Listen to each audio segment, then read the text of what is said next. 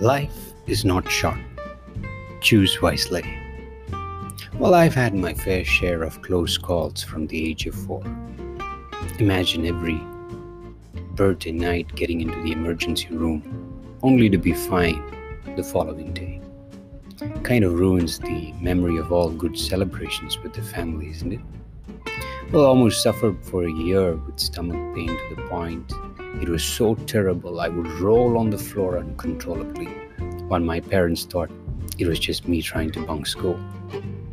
But then they were they were wise and then realized I couldn't put up a, such a consistent performance and took me to the doc, who then later confirmed it was appendicitis and had to be operated at the age of 10. Then came the tonsils, the multiple road accidents, loss of property. I could just go on and on, but I know you get the point.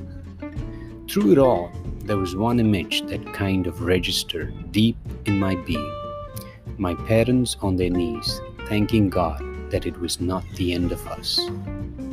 I used to wonder what audacity did my God have to expect my parents to say thank you through all these episodes, and I just had enough. So I embraced the philosophy of life is short, so just go for it. You know what I mean. Sometimes it was selfish, came at the cost of others' misfortune, until the good Lord intervened. Consider this I was born in a Christian family, so the word Jesus is not new to me. And in fact, it was more used than any or all of our family members' names put together.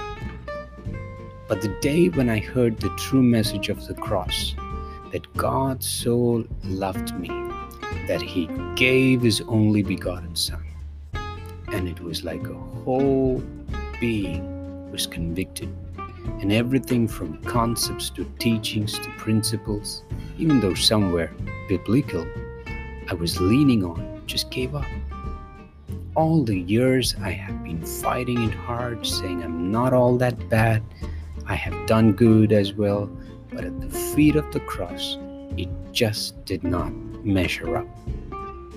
Now I knew why my parents kept saying, Thank you, Lord, as they were wise to know that this life is not short considering the 80 or 100 years that this world gives.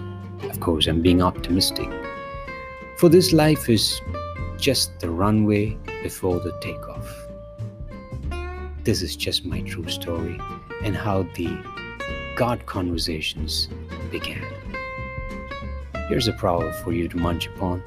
The wise one learns from others' mistakes. Love, Ranjit Peter. So that's all I have for you, folks, and I'm hoping you have a great day ahead. Wishing you the very best until I see you in the next one.